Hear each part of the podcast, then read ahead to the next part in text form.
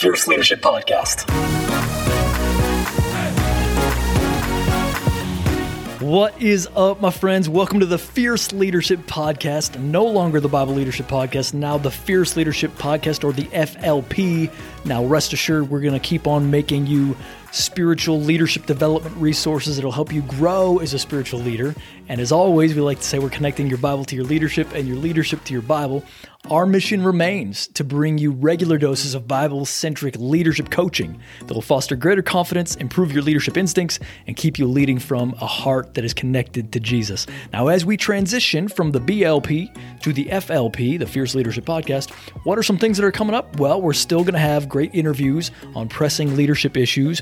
We're also going to introduce just some little five minute encouragement. Sometimes things come to my mind that I know I'm supposed to share with you, and I just I haven't been setting up to just do little short versions, but we're going to be doing that this year. And I'm really excited about this, and it's something we're starting today our Leadership Foundations course. Over the next few weeks, one of the things we'll be doing is putting out our leadership development course that we utilize here at the church I serve. We've been doing versions of this course for about 12 years now, and I really think it's going to be helpful to you as you think about developing your own leadership. In fact, let's just dive right in. Here's part one. What's up, everybody? So, we are doing the Leadership Foundations course, and this is part one. Today, we're going to talk about leadership lids and our ambition to blow past them. So, this is the first part of really a seven part series. This is material that we've developed, we've used at the church I serve, Fierce. We've developed this over about 12 years. Now, you're going to get the bite size version in this podcast.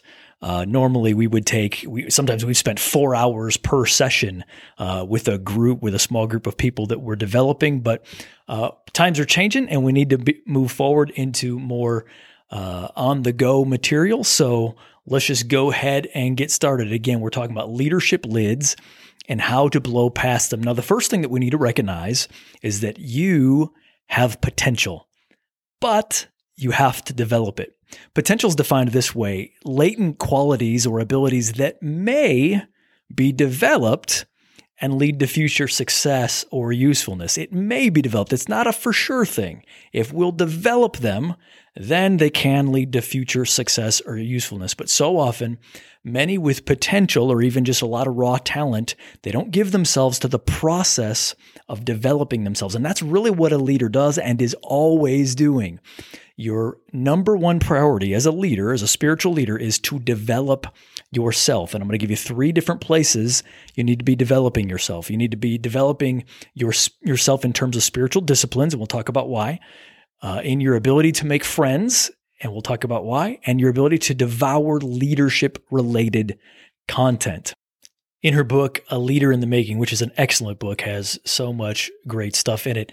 Joyce Meyer gives this illustration of a young man that lived on a mountain and found out that in the land was a vein of gold. Well, he went to the local mining company. He's like, Hey, how much will you give me if I sell you this land that has all this gold in it? And they gave him a really great price. But then he had second thoughts and said, you know, I'm just going to study this and see what I can find out. And so he takes an entire year, reads everything he can, talks to consultants and different people. And at the end of that year, he knows enough to go in and get the gold himself, which is what he does. And it ends up being way more than the mining company originally offered him. And the point is, just like there was gold in that mountain, but he had to dig to get it, there is gold in every life but we've got to dig to get it out. That's what it means to develop our potential. You have potential, but you have to develop it. We reap what we sow. You know that. But we also remember we reap later than we sow. We reap in proportion to what we sow, and we reap more than we sow. So We've got to keep sowing or we've got to keep digging. Your primary ambition as a leader is to keep digging so your potential can develop. So we're talking today about your leadership lid and how to blow past it. Let's talk about that leadership lid. This is from John Maxwell writings and he talks about the law of the lid. And here's the big idea. You can't have greater influence than the leader you are. You have certain gaps right now in your knowledge and in your skill, and these are lids or invisible ceilings, and they keep you and I from leading at higher levels. The level to which you're leading right now is a reflection of the level of leader you are. Now, that's true in most cases. Certainly, there's people that God has kind of, you know, he's got hidden away somewhere like Elijah and he's working on them and they actually could lead much stronger than they are, but God's got them sitting out for a little while, which God absolutely does. And we got to be patient with that. But for the rest of us who aren't in that position right now, you're leading at the level of leader you are. It's a reflection of what level leader you are. And unless you and I remove our leadership lids, which means we learn to lead at a higher, better level, we can't get better results than what we're currently getting. So to say it a different way, if you are, let's say that you're a six, well, you can't lead anything, your results will always be six and under in terms of your output of leading stuff. Now, you might be a 10 all on your own, but you know you're going to multiply your influence once you start leading other people to do it. And if you're a six until you become a seven, you can never produce higher than six level leadership. So that's why we've got to be developing our potential. When things can't go any higher, you've got an invisible ceiling on your effectiveness. We got to keep developing our potential, which is why for leaders, we want to always be developing our potential so that lid is always being removed. John Maxwell says, whatever you accomplish is restricted by your ability to lead others. So yes, you can do some great stuff on your own, but unless we essentially convince other people to help us do what we're trying to do, we'll never multiply our influence, which is really what leaders want to do. Leaders don't just want to do stuff, they want to help other people do stuff. So here's my win for you. Make a decision that you are going to develop yourself. Make a decision that you are going to mine for that gold. You're going to blow past your leadership lids because what God can do to you is related to how available you make yourself, how much you develop yourself, how much you want to get at that gold versus just leave it in the ground. You and if you're on a team, your team's effectiveness rides on your ability to raise your leadership lid which is spiritual depth, influence on others, and leadership skill. As we develop those, that's how our leadership lids get removed. Now, here's a pitfall anytime we're talking about developing our potential, and that is other people. Don't let comparison to someone else keep you from learning or growth. Sometimes we're just, man, we're just distracted by what other people are doing. And we really just need to repent for our jealousies. Let's not compare to anybody else. You do not have the same gift mix as anybody else. God made you unique, just like your fingerprints are unique. Your potential and your gifts are unique. And God wants to use what He's put in you. And yes, other people can be models for us. We can learn a lot just by mimicking people's faith and people's behavior uh, especially when it comes to godliness. But God has His own things that He wants to deposit into you. So don't allow jealousy of someone else make you be working against somebody else. Sometimes that keeps you from being able to hear the wisdom of God through them. Instead, celebrate what God is doing in everybody else and celebrate what He's doing in you, and that it doesn't have to be the same as everybody else. So we're going to look at three different ways we need to be intentional in order for leadership lids to be removed. Let's start with number one. If you're going to be intentional about your growth, you're going to have to do spiritual disciplines. Spiritual disciplines are a part of what it means to have spiritual leadership. You can have leadership without this. You can, you're just not going to have anything from heaven. And I don't know about you. I want to have something from heaven to offer the world. I want Jesus to be kissing my leadership as he uses me for my time on the planet. And so, how do you know if you're making progress as a spiritual leader? Now, we have to have this calling pretty high. It's not just you're growing in experience. It's not just that you're growing in wisdom. It's not just you're figuring out how to do more things. Check out when Paul thought he was ready to begin moving forward in ministry. Galatians 1, we'll start in 15. But when God, who had set me apart even from my mother's womb, and you know, he set you apart as well. He's got special plans just for you. And he called me through his grace. Importantly, he calls us through his grace. If he's called you to stuff, it doesn't have anything to do with you. It doesn't have to do with you, how good you are or how much you've pleased him. It is through his grace alone. It's because he decided before you were born, I'm going to use this person irrespective of their obedience level. Not that obedience doesn't affect it, but it just means the decision wasn't based on your merits. Verse 16, to reveal his son, really important, in me, so that I might preach him among the Gentiles. Really important reveal his son in me. It's not just that he revealed Jesus to Paul. Okay, that happened years before. but he revealed his son in him, made him know he was ready to preach among the Gentiles. And what we mean is, do you see the character of Jesus Christ taking you over more? Do you feel, is there a sense of you are progressing in victory? If not, it doesn't mean there's not a call on your life. It doesn't mean God doesn't want to use you, but it does mean you want to slow down a little bit. You want to be seeking God for Jesus to be formed in you, not just skill, not just the ability to influence others, but for Jesus to be doing it through you. That's the safe way and that's the blessed way. And really, any other way you're kind of doing in the flesh, which is doomed to, at the very least, loneliness and at the very worst, uh, being completely irrelevant. Now, here's another thing we need to remember people don't that don't have time with God are weak. If you're going to spiritually lead, baby, you're stepping out into traffic. You are putting, you're painting a target on your back and say, Hey, devil, fire here. And that is inevitable. But if you're doing that without God, oh my word, you're going to get clobbered. And so we've got to make a decision. It's not that you need to be, you know, Mother Teresa or Moses before you start, but part of your understanding of leadership is my roots are going down deep. Just like you need to dig to get the gold, you need roots that grow down deep if you want to survive the many tough seasons and droughts ahead. Going ain't going to be easy. Now, it's a way better life than not doing it and wasting all that God put in you. But since He put it in you and you have brains in your head and you're going to spiritually lead, man, you just want to keep it real, meaning your roots are going down deep into the soil of knowing and spending time with God. Now, this is not an audio on how to have time with God, but at bare minimum, I'll say you have to be growing in your ability to study scripture, not just read it, study it. That means use a pen or a pencil or some kind of, you're getting into the text more. You're trying to understand on a more deep level. You're paraphrasing things. You're re, uh, uh, memorizing, you're re ruminating on things. You're trying to get the sense of it. You're studying scripture and spending time in God's presence. So study scripture and spending time in God's presence. Yes, in prayer, but also just to uh, relate to him, just to emote to him, just to share your struggles with him.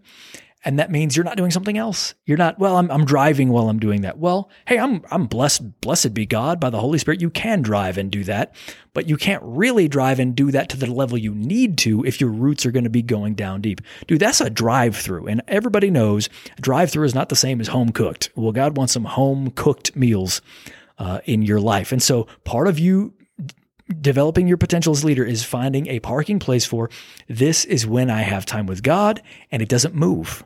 It rarely moves. There's like, you know, something strange happens in the week. Maybe I go on a trip or whatever. Uh, and even then I'm, I'm, I'm, I'm working around that difficulty, but it does mean I'm making my time with God is a permanent fixture in my life and it's going deeper. Are you knowing God more this year than you did last year. That's one way that you can evaluate it. Do I feel like I know his heart better? Not just that I've he's hung on to me and dragged me through a bunch of rocks and difficulties, but that I actually am loving him more and knowing him more. And I'm not like rocking every area of my obedience life, but I do see him taking over in all of these areas. So that's number one. If you're going to be intentional about your growth, about removing leadership lids, you're going to have to do spiritual disciplines if you're going to be a spiritual leader. Here's number two.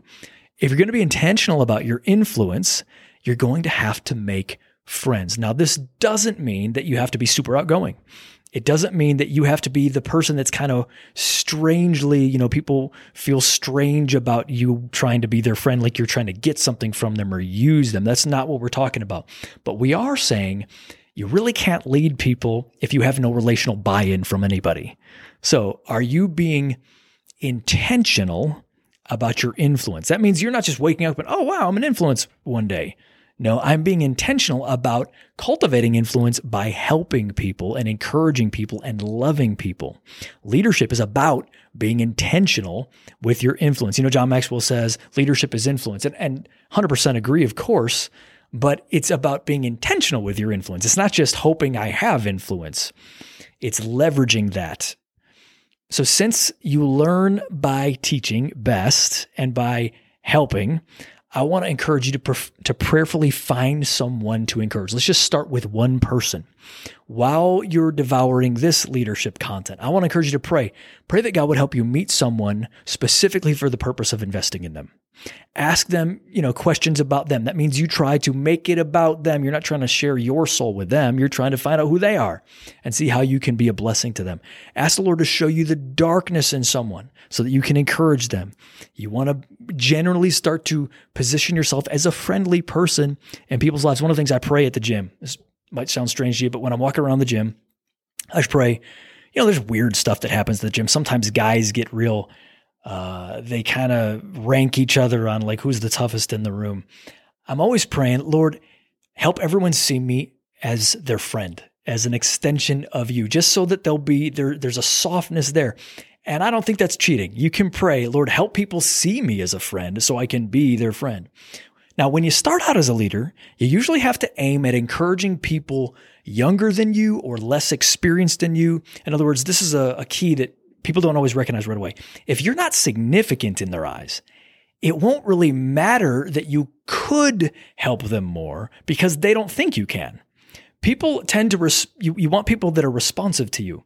And sometimes you have to pray for that. Sometimes that takes months, sometimes that takes years. So the sooner you start, the better. But we want to be looking for, Lord, who can I lovingly encourage, make a deposit? Often where this starts, you know, for some folks is they're helping out at the youth group or at work, they're mentoring somebody who's new to the job. It's just little stuff like that. You're not saying, I'm the teacher, look at me. You're saying, I am a warm friend and I can help you in certain areas, but they also believe you can help them in certain areas. That's where you want to start. Sometimes it may be a neighbor that you just start to befriend and you start to encourage. And what do you do? They're maybe they've got a lot of negativity in their life. And so you're encouraging them, you're building them up. And that's kind of how you're doing it. That's how you're helping them. You're an extension of Christ's love. It doesn't have to be like you teach them stuff out of a textbook. It just means you are beginning to message to them, I'm going to be nice to you, I'm going to be encouraging to you, and I'm going to build you up. And especially as it turns that way into the things of God. So we talked about if you're going to be intentional about your growth, you're going to have to do spiritual disciplines. If you're going to be intentional about your influence, you're going to have to make friends. And if you're going to be intentional about your influence, you're going to have to read leadership material. It's content like this that gives you the tools. It's the stuff that you have to study and do your homework with. So you might hear a podcast like this. And it's like, oh, cool, that's interesting. But this should be part of your diet, but it shouldn't be all of it. Leaders have got to be readers. They've got to be devourers because some of the stuff God wants to teach you, much of it has already been written down somewhere by people. God wants to deposit in you. And we live in a generation that has access to like all the content in the world.